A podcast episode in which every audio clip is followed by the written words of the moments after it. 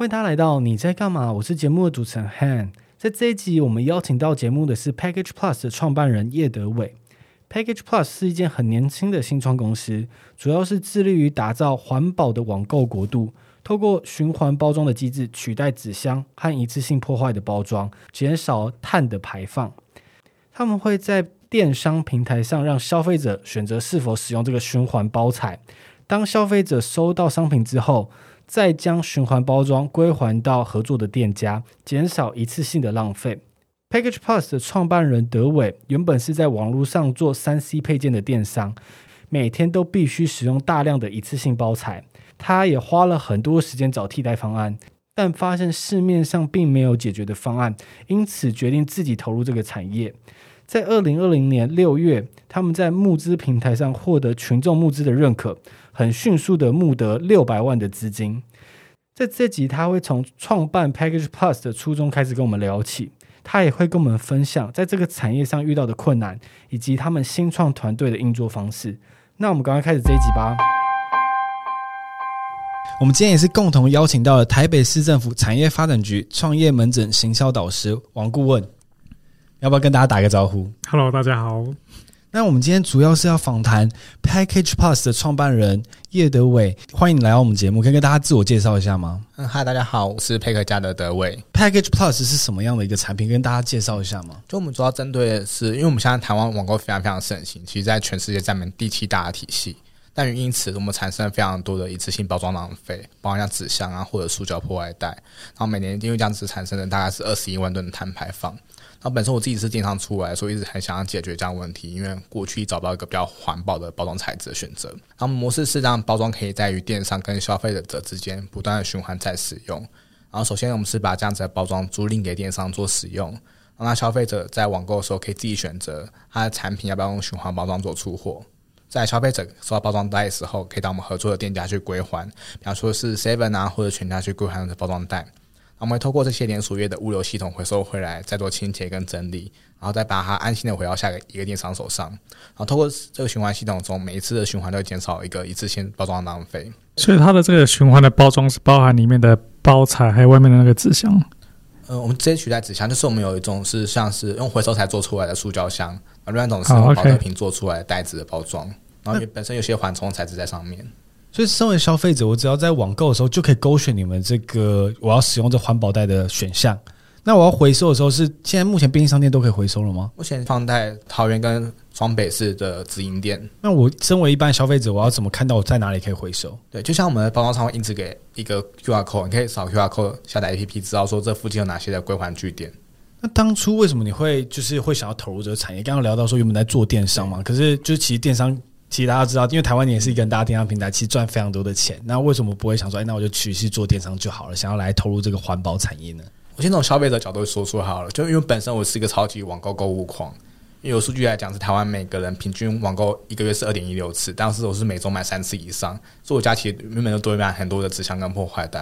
然后在我自己做电商的过程中，我是卖三 C 配件的，也算一个出货频率非常长的一个电商体系，所以我家也是因为这样子累积很多这样子的一次性包装材质。然后正触发到我做这件事情的一个动机是，我们原本我们卖场评价其实蛮高的，然后有一个消费者他给我回馈是说，这包装袋不要使用这么多的一次性不环保材质。然后我们在跟他算是交流正面过程中，我开始在反思说，为什么我们一定要使用这么多的一次性浪费？能不能有个更环保的选择？他就开始去研究像是社会企业方式，或是永续环保的方式，有没有有个新的解法可以解决这样的问题？所以就开始投入这样子的创业题目。所以这样子的一个想法，在国外他们有做什么样的方式呢？对，像是欧洲、美国跟中国都有类似的方式。然后像欧洲比较有名叫 Repack，它是让消费者直接把包装袋邮寄回去原本的电商里面，然后可以直接循环体系再使用。那台湾其实是我觉得相对比较不会那么方便，是透过邮寄的方式，因为。嗯，欧洲的邮寄的话，其实相对比较盛行，而且它邮筒的体积也比较大一点。但台湾的邮筒体积蛮小的，很难去符合大部分的电商的一个规格尺寸的包装袋。所以，像产业界的领导者，像 Amazon，他们其实还没有类似的服务提供出来。对，像嗯，之前有 Amazon 在美国有推出一些类似的合作方式，是他们的生鲜产品寄到你家的时候，下次的时候再把你包装回收回来。但因为其实这样物流费其实非常非常的高，只能在订阅制的产品才可以做这样的使用，因为它是周期性会去你家去做这样子的物流配送。对，因为生鲜产品它的。包装应该会会更复杂更多的。哎，可是刚刚有提到说，如果现在你们这个商业模式是仰赖着消费者要回到店里，就是把你们的包装寄回去，就是放到箱子回收嘛。那如果今天我身为一个消费者，如果不回收了，会发生什么事情？我自己留着那袋子。对，所以说我们其实蛮，嗯，之前我们做过一个实测，是让消费者自己选择这件事情，其实蛮重要的。如果我们没有让消费者自己选的话，我们归还率其实不到一成。但如果多这个选择的动作的话，其实归还率可以拉到八成以上。Oh. 所以第一步让消费者有没有选择这件事情，其实是相对重要的，因为如果有环保意识的消费者才会做这件事情。然后目前大概有三成消费者会做主动选择的动作，是他主动选择要去使用归还。对，哦，OK，对，因为一旦选择，他就有意识，我想做这个环保的动作。对对对，对对。然后在第二步的话，我们会给他一些诱因，比方说线上折价券或线下的折价券。所以在环保中的时候，可能到 seven 归还可以换一个免费的美式咖啡，或者在家里付款之后可以得到三十块的折价券。然后以及说，原本电商会让他打可能八折跟九折，对于消费者来讲是一个诱因。这个诱因，对对，对是。哎，刚才有聊到说你们的包装好像是不是用宝特瓶的回收材质做出来的？是这样子吗？对，就我们很希望是它真的是走循环经济的体系，就是从原物料就是比较环保的材质，或是可回收的材质。所以我们希望是回收宝特瓶，或者是说它的单一材质可以做回收的 PP 材质。对，可这部分这本来是您就是专业的部分嘛，就是因为这听起来是一个很复杂过程，要把保特瓶变成一个很厉害的包装袋，它的包装袋同时防撞又防泼水。嗯，我觉得比较擅长是在于可能结构相关的一些经验，因为本身做电商的可能比较了解说电商的需求是什么。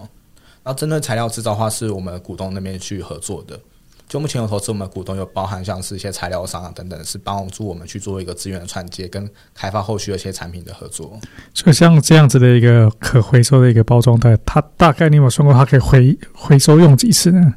目前我们袋子大概可以使用五十次左右，是封闭式测试的结果。然后开放式的测试是走市场上，我们还没有去时间去验证完成，因为它是我们现在还刚跑而已。我们是去年十月刚上线。然后另外针对箱型的话，大概是封闭式测试是二十次左右。然后市场面还在做测试当中哦，所以你们其实也有提供箱型的，对，对，就消费者是把箱型的拿到回收站去再放进去吗？对。然后我们希望塑造的情境是，比方说他超商取货的时候，直接把内容物拿出来，把那个包装直接投递下去，嗯、是，那对消费者是最方便的一个方式。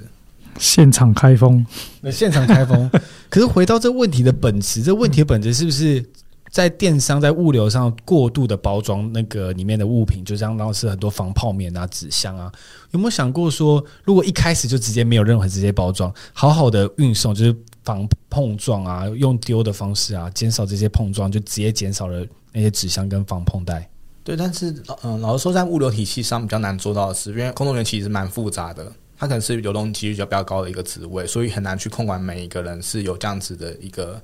嗯、呃，比较安全去保护包裹的那些行为，他们其实蛮讲究效率，是今天要出完几件的包裹，所以他们一定要很快速去做可能丢啊什么摔的动作。因为我觉得这在产业上没有办法的部分，因为电商也不断想要把整个物流成本压低，所以在压低成本状况下，他们一定对于员工的素质不会有这么好的一个呃教育训练等等的。而且物流它通常还会再搭配其他的物流哦，就不不是我自己一个人控管好就好，我可能要寄到别的国家，还要送飞机啊什么的。没有，除了这个之外，其实，在台湾本岛，有时候我们可能，譬如说，我是某某买的东西，那我知道说某某通常是跟哪一家配合。可是有时候你会发现，哎，中华邮政怎么也来送，也来送这东西？哦，就变成他们会他们会会会搭配，可能最有效率。哎，你很可能适合送这个区域，或者说不不同的时间，是哪一家厂商比较适合？所以其实很难控制最后是谁在送你这个产品。是。感谢你跟我分享，就是整个 Package Plus 的运作方式啊。但我很好奇，是虽然你刚刚有说到你原本是在做电商，然后看到过多的垃圾浪费，所以让你有动机想做这件事情。你可以跟我分享你自己当时的情境吗？因为其实很多人都可以看到社会中遇到很多问题，但不会有真的人跳下去做。嗯，其实当时的契机是因为我跟一个消费者一直在争辩那件事情，就是我希望说可以保护我的包裹安全送到他身上。嗯，因为当时我其实有卖有卖一些环保相关的三 C 配件，所以对我自己来也是一个品牌的冲突。因为我讲究的是一个环保理念，但是我自己本身的材质不是一个环保的包装材质。对，然后当时其实也找蛮多的类似的方案，然后其实真的很难找，因为当时其实整个市场都是使用原生的纸箱为主，也比较很少用再生纸箱。那你记得你就是决定投洗下去的那一瞬间是什么时候吗？因为你整个 all in 到开始做这创业，其实应该是非常的艰难的。其实我们测试了蛮多，就我们一开始商业模式不是这个样子的，因为原本是我们自己有自己的仓储跟。出货的服务，因为我们自己做电商都有能力去做出货这样子，所以原本自己设想的一个方案是我们跟拾荒者收购二手纸箱，然后帮当时的兼职卖家做出货。嗯，就本身让原本的呃回收纸箱可以重复再利用，但当时过程其实碰到一些困难，是因为使用回收纸箱还是会有一些消费者的疑虑存在，以及说我们比较难去接比较高端的品牌。是，所以在这模式中，我们再去做修改说，说如果我们做一个是比较好看的，而且是耐用的材质，然后可以在直接做循环体系，而且找到一个真的很适合的回收方式的话，是比较好的一个方法嘛。所以我们就开始转型做这样子的循环包装服务。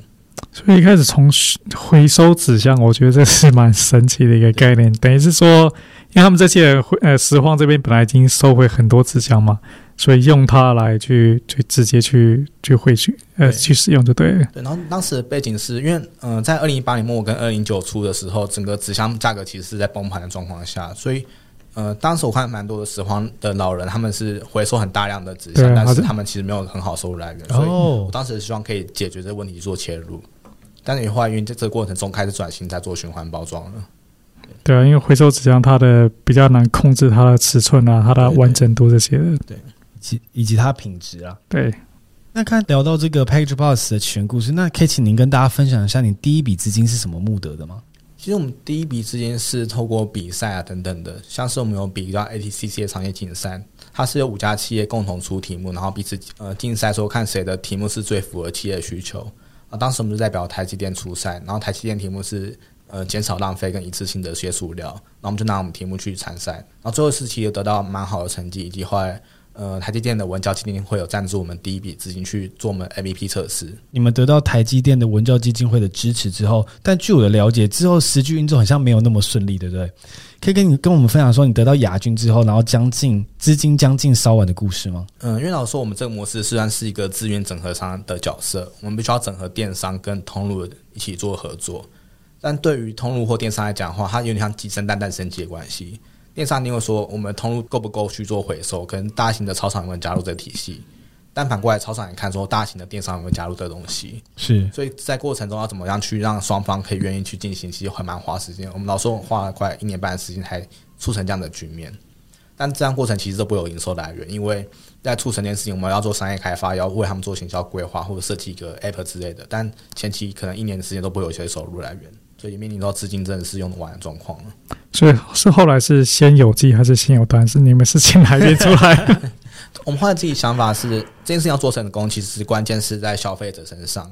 所以我们在去年四月到六月的时候发起一个群众募资，那在意这件事情的消费者可以把他的声音让更多的电商跟通路看得到。然后当时我们也募到六百万的资金，也引发非常多的一些媒体关注，和对于可能电商啊跟通路有觉得这件事情是他们有信心可以做得到，因为是有很多消费者愿意自己掏钱去支持他们。然后甚至我们蛮多赞助者是直接到电商粉砖里面去。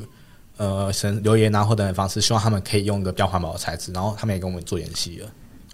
所以就是透过群众的力量去逼迫这个大的电商就范，对不对？呃，就就比如说也不算 那个，因为电商或通路一定是希望可以符合消费者需求嘛，我们就把消费者需求当他知道而已。因为其实使用你们产品，反而对电商来讲，他反而要给诱因嘛，所以他赚的钱可能还还比较少的。嗯，但对他们俩，其实我们希望。帮他打造的是是一个再购模式，因为他们自己投放广告去让原本的消费者再买东西，其实也是蛮花钱的。尤其在 FB 广告一直不断提升的状况下，但如果通过包装这件事情的话，因为对消费者心态来讲，他做一件好事情，然后拿到回馈，他反而会比较珍惜去使用它们。好，目前我们的兑换率大概是十三 percent 左右，有高于一般 FB 的兑换率，大概可能三到四 percent 而已。所谓十三 percent 的兑换率是指，就是来还包装消费者，他拿优惠券有十三 percent 的人会使用的优惠。那请教一下，如果我使用你们的环保包装，然后真的有去还回，大概有几 percent？目前的话，大概是八十九 percent 左右。然后比较高，像环保一些产品的话，大概是九十三 percent。哇哦！这边分享一下，就是没有还的消费者，主要是因为。我们就在双北跟桃园有设点而已，那还蛮多是中南部的消费者，我们中间没有做出产品的动作，那么他其实也没地方还，是我们比较抱歉的地方，没有给他一个比较好的归还方式。所以假设我拿到这个环保包装，我住在嘉义，我没办法去回收，我可以拿它来做什么样的用途呢？前期我们的过渡期是，我们会派物流车直接到你家去做回收。哇！但这边有些小故事跟大家分享，是蛮多消费者觉得这样还是一个碳排放。对啊，是啊，是啊，是啊。在我们据点吐完之后，他再去做回收，这边我其实也蛮感动的。他们是真的，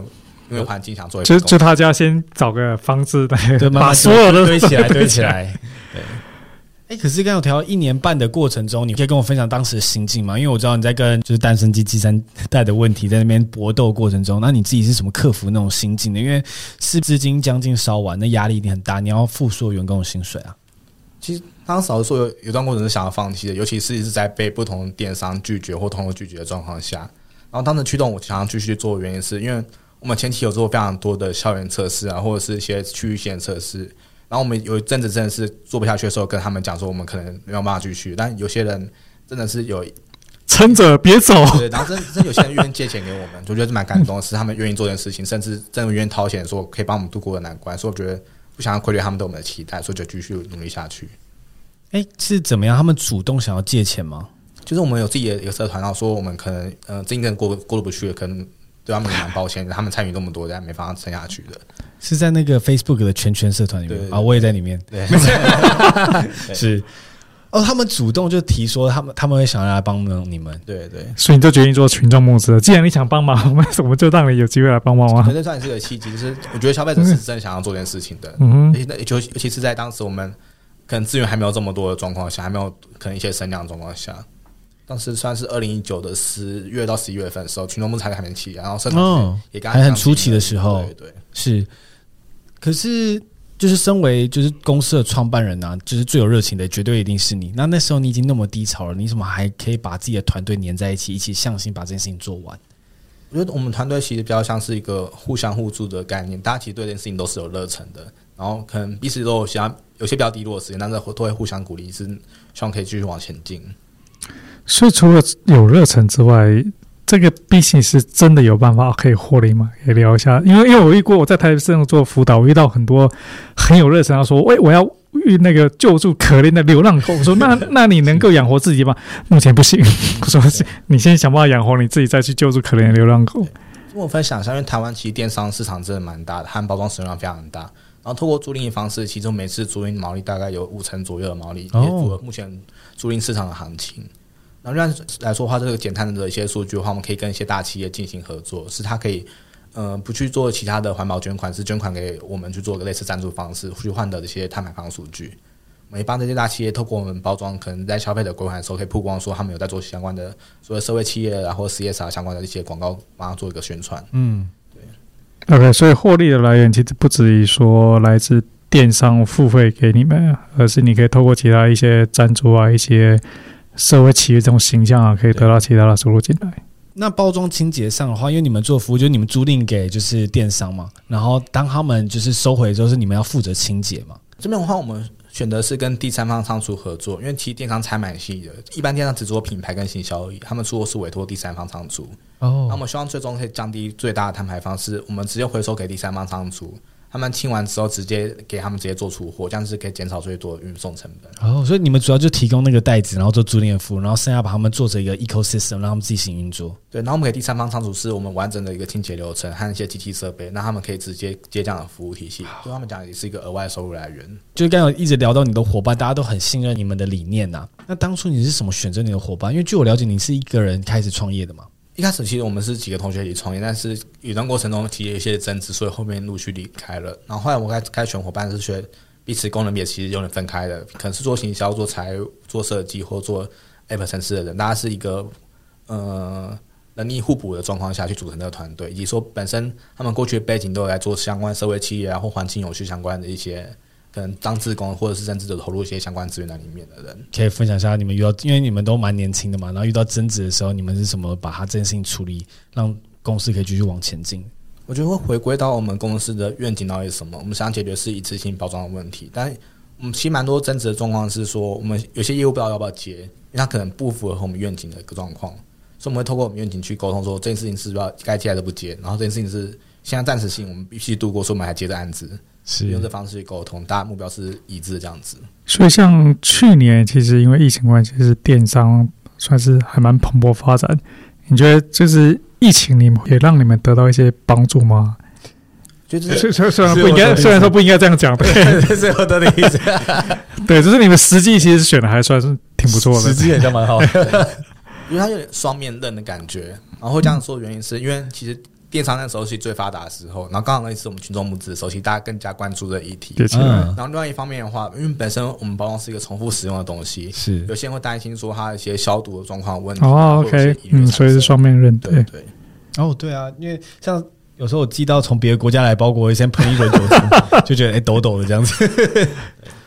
所以你说，其实现在在只有在北台湾。有可以回收，然后你刚刚有提到说是便利超市的直营店才有，那如果是加盟的就没有，所以才是找这个有差异的原因嘛？嗯，对，因为目前以连锁业的话，他们直营店跟加盟店的问题，所以通常是直营店做出一定成绩之后，才可以说服加盟店愿意采用这样子的一个体系。那我们除了超商以外，我们希望是让更多呃消费非频率比较长的一些餐饮店家，可能像饮料店啊，或者是像餐厅甚至咖啡厅等等，都可以加入这样的体系，然后这样可以给更多消费者一些比较优惠的选择。也是我觉得现在在整个外送市场不断蓬勃发展的状况下，其实蛮多的餐饮通路是被外送平台抽了蛮高利润走了，然后他们蛮希望是有个新的方式把线上客人导流到线下去做消费，然后通过模式可以帮助他们是有环包装消费者直接走到他们是去做个消费的动作。然后目前有兑换我们这个线下优惠人，大概有七成比例会带一个归还的同时去消费他们的产品，买一杯饮料或是买一个可能类似餐点等等之类的。OK，好，这是我刚刚比较没有理解，因为我总觉得说，其实会加入你们回收的点，应该是它本身就像是超市，呃，就像是超商，我本来是当面货到付或领完东西，然后我也同样到这家店去回收，但听起来不是这样子，就是说，虽然说我可能在家里收到我的货品，去超市呃，去超商去货到付款，但是我可以拿着这个可回收包装到另外一家，可能是个饮料店或是一个餐厅。它上面有个标示说，可以回收，拿到那边去做回收的意思。对，其实可以把我们包装想象它是一个折价券，只是这折价券你要花在哪里去哪里做使用而已。因为其实折价券这件事情在消费者身上其实已经蛮长一段时间的一个经验了。然后我觉得这件事情是可以复制在我们的模式上面。所以对加入的这些可回收的店，他们的收到的好处是说，我有人到我的店里来。对，以及说我们会做一些联合曝光的活动，像我们四月份的时候有做一个世界地球月的档期活动，是让消费者可以透过我们 APP 去到不同的归还点去打卡，然后换一些优惠券给他们。所以我们透过不同的整合性方案，把我们线下店家集合在一起去做一些环境友善的相关的活动。所以，所以我可以问，现在有哪些电商有加入他们的 这个吗？对对。目前是有大概九十六家品牌电商，对，那么多，对，那是主要是中小型的品牌，比较没有像是大型平台的部分。然后像是一些环保品牌啊、服饰品牌啊，或者是三 C 配件，其实都有。然后有一些像是企业员工的内网，像台塑购网的内网也使用我们的包装袋。所以像指标性的全台湾前十大，你可以透露，或者说你说前十大有哪有有有几家是有加入你的品？大型平台的话，因为其实我们像卡是在串接系统的问题，因为我们是让消费者自己选择，所以界面比较难去短时间合作。好的，他们改他们系统的，对对，什么样主公司自己的官网品牌的，可能是卖衣服的品牌啊，或者是卖环保餐具的品牌这样子。哦，了解，可能不是像一个统一的电商，可是各自己品牌的网页比较方便啦。对对对，对，所以要呼吁的，如果说你听到这一集的话，你是自己创业，你是自己做电商，对，可以其实要用。Package Plus。那在我的节目中，其实我讨论很多 mindset 的部分了，所以我想再拉回去再聊一点东西。因为我刚才在思考，你有提到说，当时就是一年半很辛苦，因为你受到一个客户的反馈，让你继续有动力做下去。所以我一直在思考这件事情，是对我来说，哦，说不定真的会很感动。但是创业这事情真的是太辛苦太累了，我相信应该有更多的思维在这边有运转，可以跟大家分享一下那时候的思考过程嘛？因为放弃应该是相对比较容易的嘛。对，就是嗯，当时思考的是说，如果这件事情我没有我继续做的话，会不会有人接着继续做？然后我觉得以现在产业中其实比较难一点，因为这件事情的虽然它有毛利空间，但是这毛利其实没有到非常多，不好赚。对对对，刚才王工也讨论很久了，就是商业模式怎么赚？对，如果好赚，那个早就早就下去赚。是，所以在我没有投入状况下，其实其实电商跟通路端，我觉得很难去投入这件事情。然后我觉得是我们希望我们当成一个敲门砖人的角色，是我们先把这体系做起来，然后让更多的。通路跟电商愿意加入我们，这是我们自己的目标。那想这件事情如果不做的话，这件事情在台湾不会发生。那我希望是让台湾的环保可以被世界看到，因为台湾在电商跟通路上其实都相对要成熟一点，而且环保意识也是相对亚洲国家其实算蛮高的国家，我觉得是我们最适合做这件事情的一个国家。那为什么我们不做这件事情？嗯，所以你这些碳排放的计算，你是如何去做这些？换算？你刚才一直提到，嗯，塑胶包装袋他们有生产的碳排放跟燃烧的碳排放，然后纸箱也是相同意思。然后相关的数据其实，在环保署都有相关的一些指标可以去做搜寻。然后，因为我们每次使用都会减少一个袋子或箱子的生产跟焚烧掉，所以就是以那个碳排放作为基准，是我们每次使用就减少这些生产的一些材质。因为因为 Hank 这个节目一直在谈论你内心的事情，可是我觉得说，单纯就一件客户跟你客诉说，哎，你应该用多一点那个环保材料，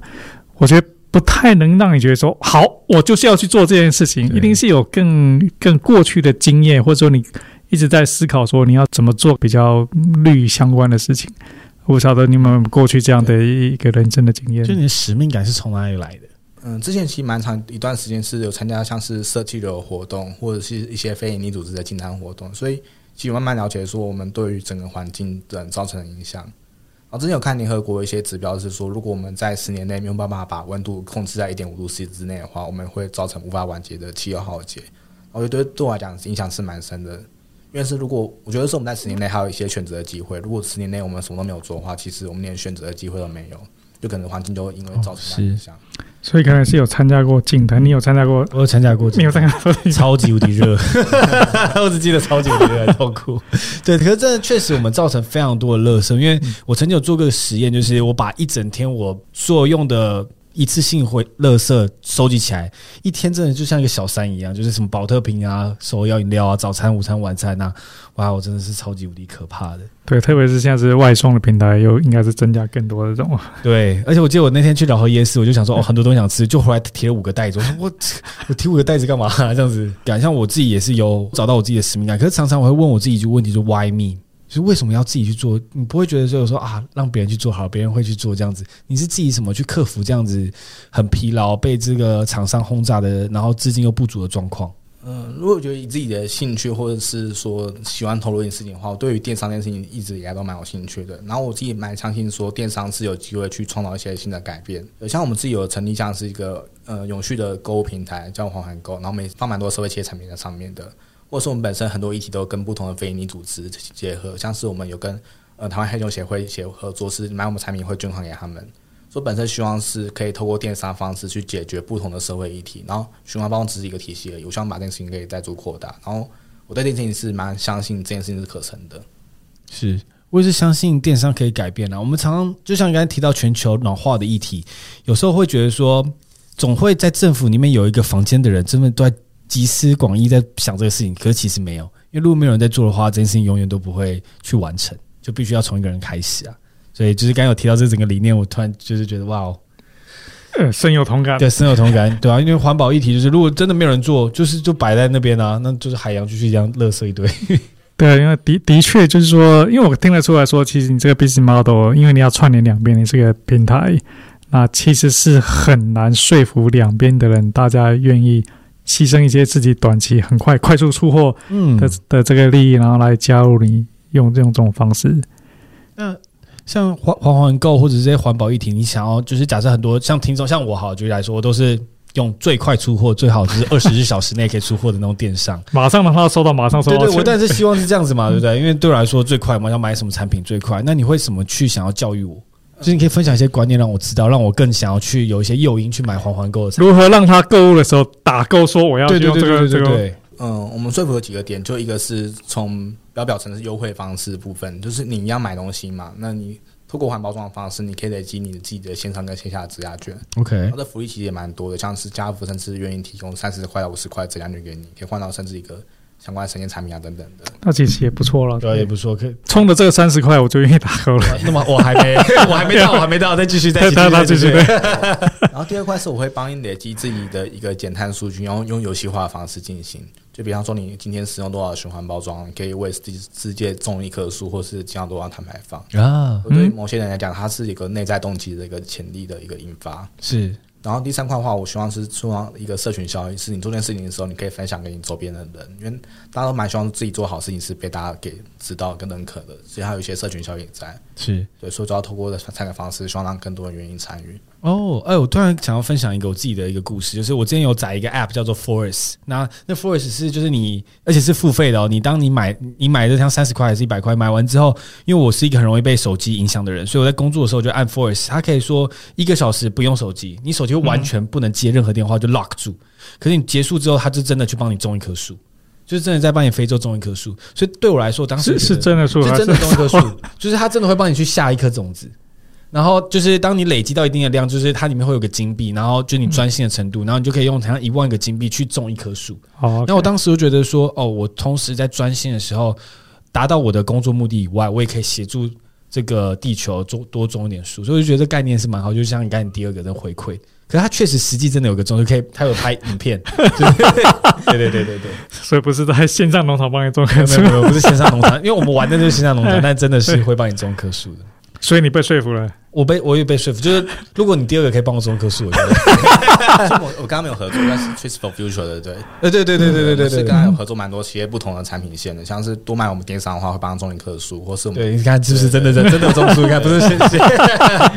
这是蛮不错的观念啦。只是就是我觉得需要推广，更多人知道，尤其其实这社就是社会，就其实像一直在强调全球全球暖化问题，就是。有时候会觉得真的好热，我还是多开点冷气好，方便人。所以，所以那些没有 没有不打勾说我要用重复包装的，你有分析过或者调查过他们为什么不打这个勾呢？就是嗯，就老实说，在还有一点就是真的是比较相对于麻烦一点点的。对，因为可能要缓呢、啊。对，因为像我就觉得还要还。可他他也可以选择不还嘛？起码不还就会有道德压力。说我拿着那个不不还的乐色，我丢了，其实有点心疼，因为它其实我看过的包装是非常精致的，就是一个蛮漂亮的皮，就是有点呃塑胶皮面的那种感觉，灰色的。那如果纸箱反正脏脏的，我丢了，其实心里觉得还好。对，就是创造他的罪恶感，对不对？所以让他一定要还的。嗯。那现在你们还在往哪一个方向努力？我们希望可以整合的是，因为其实大企业讲究所谓 ESG 或者社会企业责任，我们希望把社会企业责任的一些相关资源投入在我们的电商体系，让我们可以用更低的的进入门槛让电商做采用，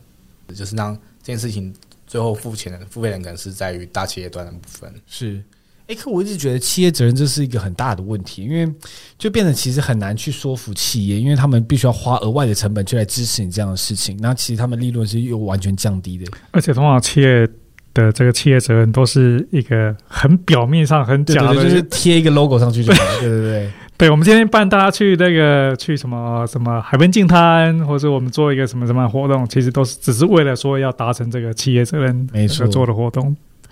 那在实际上会不会遇到一些困难？因为其实像假设企业上，他们可能会想说：“哦，我就意思意思用你们的。”但其实只有一些产品可以用你们的服务，那就做做表面样子。目前我们要合作的方式是让企业员工可以参与体验这样的循环包装，因为之前蛮多在做社会企业投入的部分，都是标示捐款比较表层的部分，但很少是让企业员工深度去参加。所以，我们现在有些合作案是让企业员工可以买一些他们原本会需要的东西，但用循环包装寄给他们。然后通过人质教育的方式，让他们直接去做循环包装这些环境过程、一些教育啊等等之类的，让他们可以实际累积这样子的数据。所以你们会对一般的消费者去做一些宣传或是教育训练的东西吗？对，嗯、呃，我们对 To B 的员工或者是嗯、呃、To C 端都会做相关的宣传。就像我们有跟蛮多的像是静态协会一些合作，是联合在做净滩的同时，也做一些环境相关的教育，或是我们自己粉专也常常去做一些环境相关资讯的曝光。哎，其实我想再分享一件事情，就是那时候提到他们募资六百万这件事情啊，我就有去，我有关注到这个募资案。然后可能那时候，因为其实募资，我自己的心态就是说我选了哪一个可以买哪一个东西，就是因为不是可以投注多少钱，他就会回馈你什么吗？但其实我好奇，说你们选的那些品相啊，因为跟 Package Plus 本身就没有什么太大的关系。那这样子，为什么消费者会愿意，或者是去想要给你们钱去做募资？嗯，当时会选这些品相，原因是因为，嗯，我觉得。当时我们之前做个市市场调查，是最支持我们的话是有买环保社会企业相关产品的一些人。我们在挑选的时候，就找一些环保相社会企业产品相关的一些电商跟我们合作。哦，比方说好日子的食物袋，他们原本的 TA 就是跟我们是蛮符合的，然后可以让我们彼此的流量去做串联，因为他们也会帮我们宣传这样子的募资案的事情。理念是相同的。对哦，因为那时候就想说。因为我可能本来不是一个环保人士，所以我看完之后，我想说我要投哪一个，我不知道，没有没有没有一个想要的，对，就是没有一个特别想要的，因为其实最多人投的是哪一个？就是你们 Package Plus 的袋子嘛，对不对？嗯，反正是那个卫生纸啊，我我不是那个你，因为你们第一个是袋子嘛，对不对？因为我一直好奇，说我投了那个那袋子拿回来我要干嘛？那算是呃纪念商品吗？那其实算是赞助袋袋子而已，就是赞赞助我们去生产个包装哦，了解。同时会给你一个电子折价券给您哦，了解。我误会了，我们以为他就是就是我赞助了他，真的给我一个袋子，然后我说拿那袋子要干嘛？对，可是这是一个非常成功的募资案了。所以，所以是预计要募多少，然后最后得到多少？就嗯，其实跟我们预期差不多，原本预计大概是六百万左右。嗯，是一瞬间就成长到六百万吗？还是说其实是一个有循序渐进的过程？对，其实算阶段式的。就前面第一周是破两百万金额，但是中间停滞蛮长一段时间。后面是透过一些可能输食界的力量啊，或者是像是一些网红一样，再把它带起来。那这网红都你们自己找的吗？还是是他们主动来想要跟你们合作？其实我们之前有些做一些调查，就是说我们原本的赞助我们的人，就比较熟悉的人，问他们说他比较喜欢哪些网红，然后再找他们起来。也对于我们自己的铁粉，也算是一个比较有互动性的方式。因为他喜欢的人真的为我们去做代言的。所以现在我上网可以找到很多网红，他开箱文的时候呢，会带入说你们的这个产品在里面，然后会说啊，这个东西其实是非常的好吗？目前大概有九位网红有帮我们做这样子的合作案。可能像是金鱼脑啊，或者是像是一些素食网，像早熟食、购维根，或者是像是波特网等等的。OK，所以通常 Peter 你合作的电商，他在选择说我要用这个重复性使用 Pack Pack Pack Package Plus 这些东西的时候，他会有意识到说他在用你们的产品吗？对于电商吗？还是说对于消费者？嗯、呃，就我们是在他购物页面的时候，会让他看到有一个选项是你要不要使用循环包装袋，以及下方会有一些注解是就是用什么，是什么样子。OK，而且尤其是他们感受会很深刻啊，因为必须拿完之后我还要拿去还，对啊对啊对啊，所以他们是不还有不还有道德压力，对对对对对，所以他们非常有意思，说他们有使用到 Package Plus。假设我要买一只手机，我是买使用 Package Plus 的手机，就绝对不会只觉得只买一只手机。我说我想再多聊一下你们团队的状况，你们现在团队几个人？我们现在团队有四五位，然后主要分为四个大部门，那个是商业开发组，主要是针对于电商开发或者是通路开发，或者是像是一些企业 CSR 合作案。然后第二的话是品牌行销部门，是针对 to C 端，希望可以让更多人消费者支持这样理念，甚至是可以帮我们做口碑行销，可以推广给更多人使用。然后再是整个是营运团队的部分，营运团队包含是整个逆物流回收要怎么样去可以降低成本，然后怎样是真的可以减少碳排放的物流回收体系的建立。然后再是产品跟设计开发组，是开发我们未来新的包装袋，哦，或是我们 App 的优化部分，是主要的四个部门为主，然后总共是十五位伙伴。数位伙伴，我觉得对新创团队其实是非常算是蛮多的啦，这样蛮大的负担。对，我觉得是一个蛮大的负担。那就是呃，是什么时候突然成长到十五位，还是原本就是一直都是在这个十五位左右的一个伙伴？因为我们大概是六位伙伴，但是因为我们现在规模会有蛮多事情需要去处理的，比方说电商客户其实都要一对一去做处理，这样子，所以蛮希望是扩充能力去给他们一个更好的服务。你说我们现在物流是希望说全台湾都可以去做个布局，而不是专属在双北跟桃园而已。但如果要开放到六都或者是甚至全台湾的话，整个服务体系就要开始扩大，不管是像客服啊，或是物流人事的一些安排等等的。如果可以跟大家分享一句话，你是怎么样去管理你们团队的？我觉得老实说，有点像是所谓的仆人式领导，就是我给大家资源，让大家做他们想做的事情。会不会有时候员工其实不清楚自己想要做什么？因为其实普遍来说，像我自己以前身为员工的时候，我就其实不知道自己在 不知道自己在干嘛，这样子，老板叫我做什么我就做什么。因为我们的方式比较像是我们会沟通一个比较大的目标，就我们可能今年为了要减少多少的呃一次性包装使用，或者我们希望有多少人加入我们的社群里面，把大的目标定定下来之后，是让我们的团队伙伴自己想说怎么样为了目标去做一些方案设计，而不是我定一个方案给他们，让他们强制去执行。是，就比较是一个互动的方式，大家一起为自己想要的目标去做努力，比较可以去激励大家。那如果没有达到，你是怎么去进行下一步的？就是老实说，我觉得以我们新创方式很。常常蛮多的不确定性，然后我觉得只要他们愿意尝试的话，我觉得不会设置什么惩罚机制，反而是奖励机制。就因为其实他们用心，我们其实都看得出来了。对，因为他的 business model 也是很困难的一个一个 business model，对，就是非常充满热血，每个人其实都是有这个理念的目标的。对，而且它吸引的消费者也是绝对要很强的一个环保概念。所以我到现在可能还不会勾，没有啊，大家一定要勾一个啊！大家离开前，我一定会去找一个地方勾买一个东西，这样子。好，好，好，对。所以通常你们配合的这些电商都是，你说有九十几家电商，大概是什么样性质的的电商？就是比较针对是，嗯，我觉得我们蛮大优势是可以做线上跟线下的导流，就算同时有线上电商又有线下的一个通路，所以我们有接一些服饰的品牌，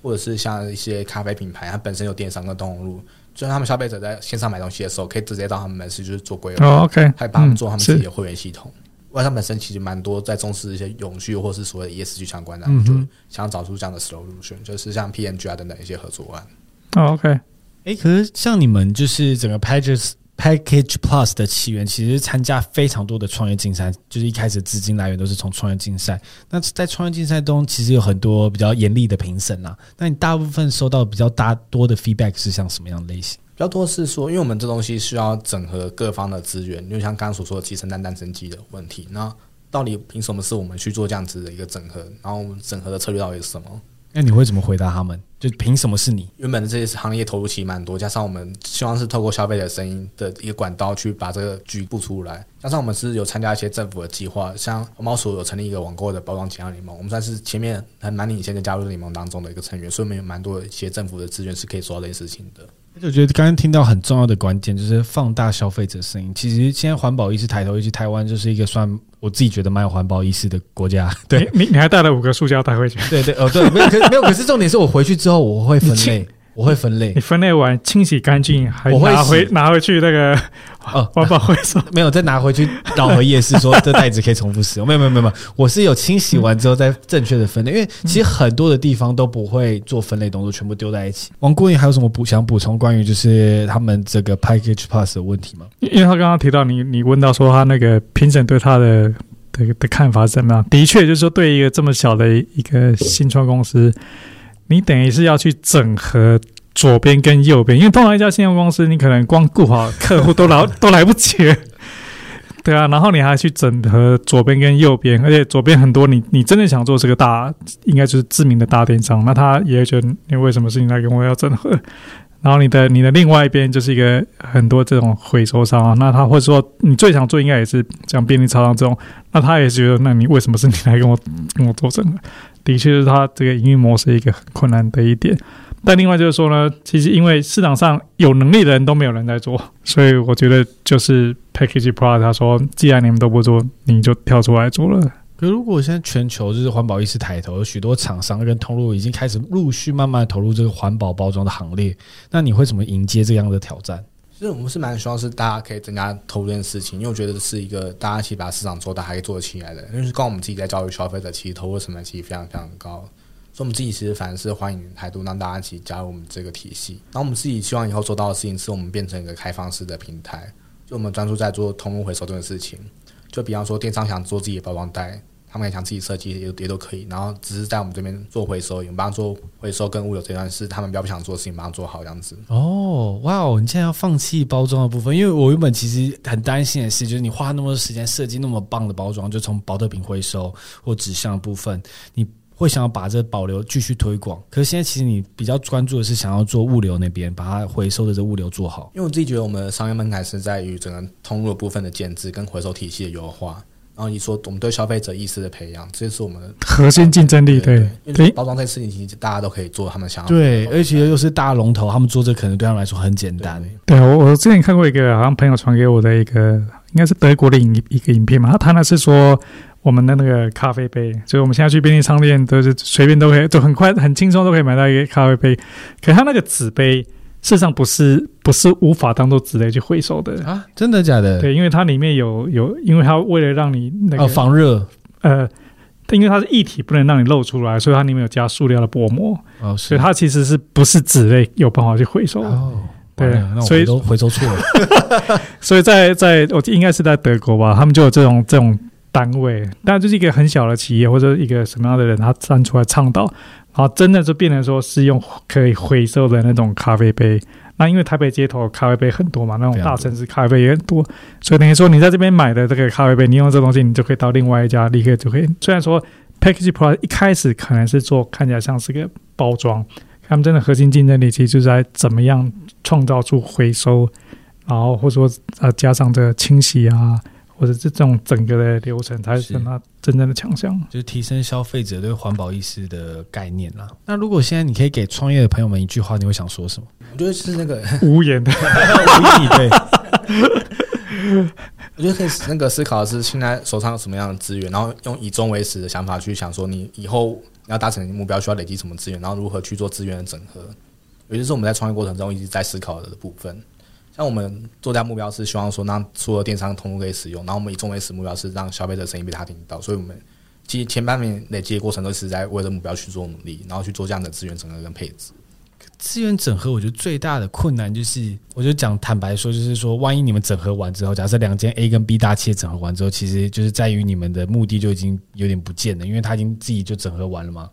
那这样子的话，你的竞争力怎么办？你会不会自己也这样担心？我觉得是说怎么样去做那个资源整合后的利益分配的问题。就像是我们自己在做通路部分的话，我们其实把蛮多的利益或毛利实际分给通路端的人数使用，然后电商的话，其实我们在积极降低我们的成本。但我们主要收入来源的话，可能是一些大企业的一些赞助案的一些合作，是就当每个人该赚到该他该赚的钱，然后我们赚到是其他来源的部分。对，所以对 Package Plus 来讲啊，其实这整个流程，像你刚刚提到，两边整合完之后，可能他们两边直接去谈，因为都是大企业跟大的通路，最后直接去谈就好了。但他这边获得的是说，他知道怎么样让这些人整在一起，所以所以未来并不一定说真的那个包装，或可能是。这个咖啡杯啊，可能是什么样东西？对，它的一个回收的体系，这是他们自自己知道在弄好的。而且主要是，刚才如果是两个大平台，他们的利润就是他们自己的收获都是可以稳定的。就像刚才 Package Plus 这边提到的，那他也没有必要说，就是我们两个自己谈就好，又要再从头来一次，说不定也没那么方便。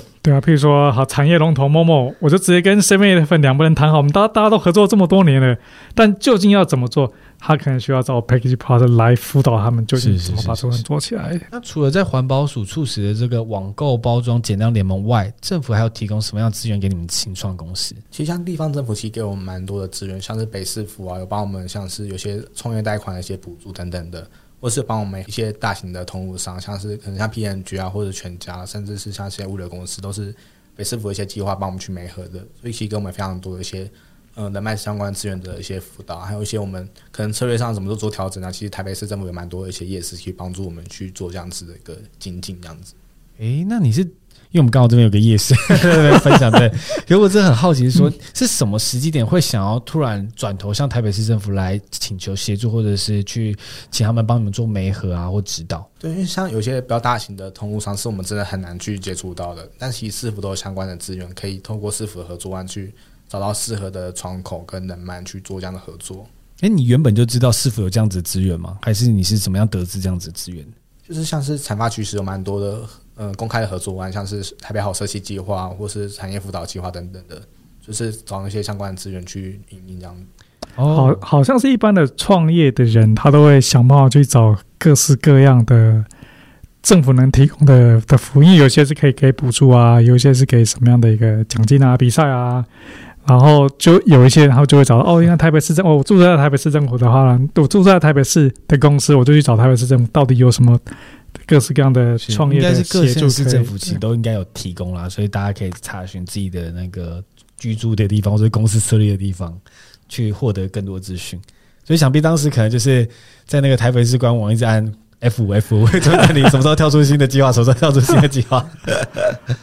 那在申请过程中会很复杂吗？还是其他样？因为想到这种东西就觉得哇哦，就是会感觉要写很多企划书啊，很难才可以获得到资源的补助啊。嗯，虽然它其实过程中是蛮复杂的，但写计划书的过程中其实也帮我们理清我们的模式核心到底是什么。像刚才所讲的一些我们策略性改变是在写计划书过程中，我们也在一直在思考说我们到底核心价值是什么。哦，对，没错，就是当你写成文字的时候，才更能真正理解说你到底的核心价值是什么。因为不然在讲的时候，他很常在含糊地带那边讨论。对，这就是为什么 business plan 就很多在创业的时候，他会想说：“哎，我赶快写一个 business plan。”但事实上，就是说，当你想清楚之后，其实你并不一定要写 business plan。写 business plan 商业计划是让你自己仔细想，因为毕竟要写下来。对对对，所以你会重新仔细想说：“我这个真的是这个样子吗？真的是有道理啊。”对，这个时候才会对自己诶反省到说，那我做这两边的的串联，我自己留下了，他们最后结婚了，我自己的我没人的核心价值在哪里？是对，他就逼迫他想出来，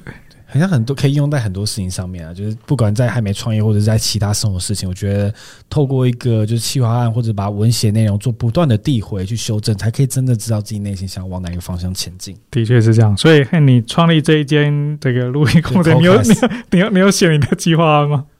说不定有一天可以用那个 podcast 申请，那我就会去申请。对，这个方法对，麻烦的。对，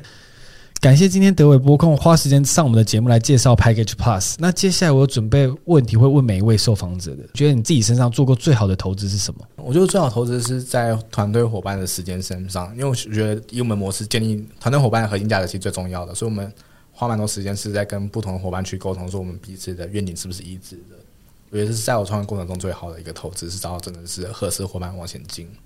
那你有遇过就是这个伙伴看似合适，但实际在真工作的时候不合适？你有遇过这样的情形吗？其实多数多多少少都会有，所以其实都要看，就是彼此沟通状况下是针对事情去做沟通，就是碰到事情之后，大家彼此价值观才可以去做个理清。但如果就是最后就是真的没办法沟通，那你会怎么处理？嗯，过去经验其实我们真的有些会请他离开，就是因为彼此的价值观不太符合的话，其实大家或许他到其他地方是更合适的一个选择。就是这个断舍离的过程是非常快速的吗？还是其实会花一点时间再继续后续再沟通？其实我算是一个比较感性的人，他比较在乎关系，所以对于每个成员离开都是蛮难过的，都要花一段时间去调试，以及说后续还是希望可以跟他培养一个比较好的一个默契跟关系。是，感谢你的分享。那如果能回到创业的第一天，你会对自己说什么？想清楚再创业。对，写好计划书再创业。没有，那个时候还不用写好计划书，那个时候这就是真的就这一句话：想清楚再创业。是。不过大部分人都是想了很久了，他都以为他已经想清楚。对，因为可能困在自己脑子里，然后没有在第三方的去帮你客观的去判断，有时候会陷在自己的一个小小世界里面。那如果您的社群资料从这世界上都消失了，只能留下一句话在一个字条上，你会想告诉大家什么？我觉得是那个每个伟大的进步跟发现都是很多人的努力才可以一起造成的。觉得自己的力量是不够，因为每个人都会为这个社会做一些小小的贡献。你怎么会得到这样子的感触？因为本身我们是一家很小的新创，要整件事情其实都要非常多人一起去做合作跟贡献。所以我觉得在这过程当中，无论是电商或者是消费者，其实有一次蛮感动的是，我正在路上看到消费者拿包装拿去归还。然后也是实际上去这样做一个访问，说：“哎，这是我们做的东西，那为什么要做这件事情？”你是你是不禁欲的，还是你特别去做？还是箱子旁边在等 等一整天都，没有看说看到这样子的。那后来他们就是什么样跟你分享？可以再多描述一下。他自己其实还蛮感动，是有人跳出来做这件事情，然后。他也觉得做自己做这件事情还蛮骄傲的，是他真的为世界有一份贡献的感觉。之前可以选择使用呃环保杯啊等等，但是在网购上一直没有一个比较好的环保选择，然后他们很开心多了这个一个选项。所以他们会分享在自己的 IG 或脸书上面吗？其实蛮多人会愿意做这件事情的。那如果听众对你现在在做的事情有兴趣，大家可以在哪里找到你？嗯，可以上我们的 FB 粉砖啊，或者是我们 IG 都有相关的一些活动啊，或者是一些曝光。就是有个人想可以追踪你的地方吗？还是其实就是你比较主要希望大家追踪 Package Plus？嗯，可以主要追踪我们，但是你可以搜寻我的名字，也可以找到我。所以他们他们到你 Package Plus 的官方网站就可以看得到所有有合作的电商了。嗯，对。我是那个圈圈社团里面的，一直不断强调，对 我真的有在这边跟大家聊天一下。对，好，那感谢今天参与我们的访谈，我会把今天所有的资料打到 Show Note 里面。那我们今天访谈就到这边喽，谢谢，谢谢。谢谢。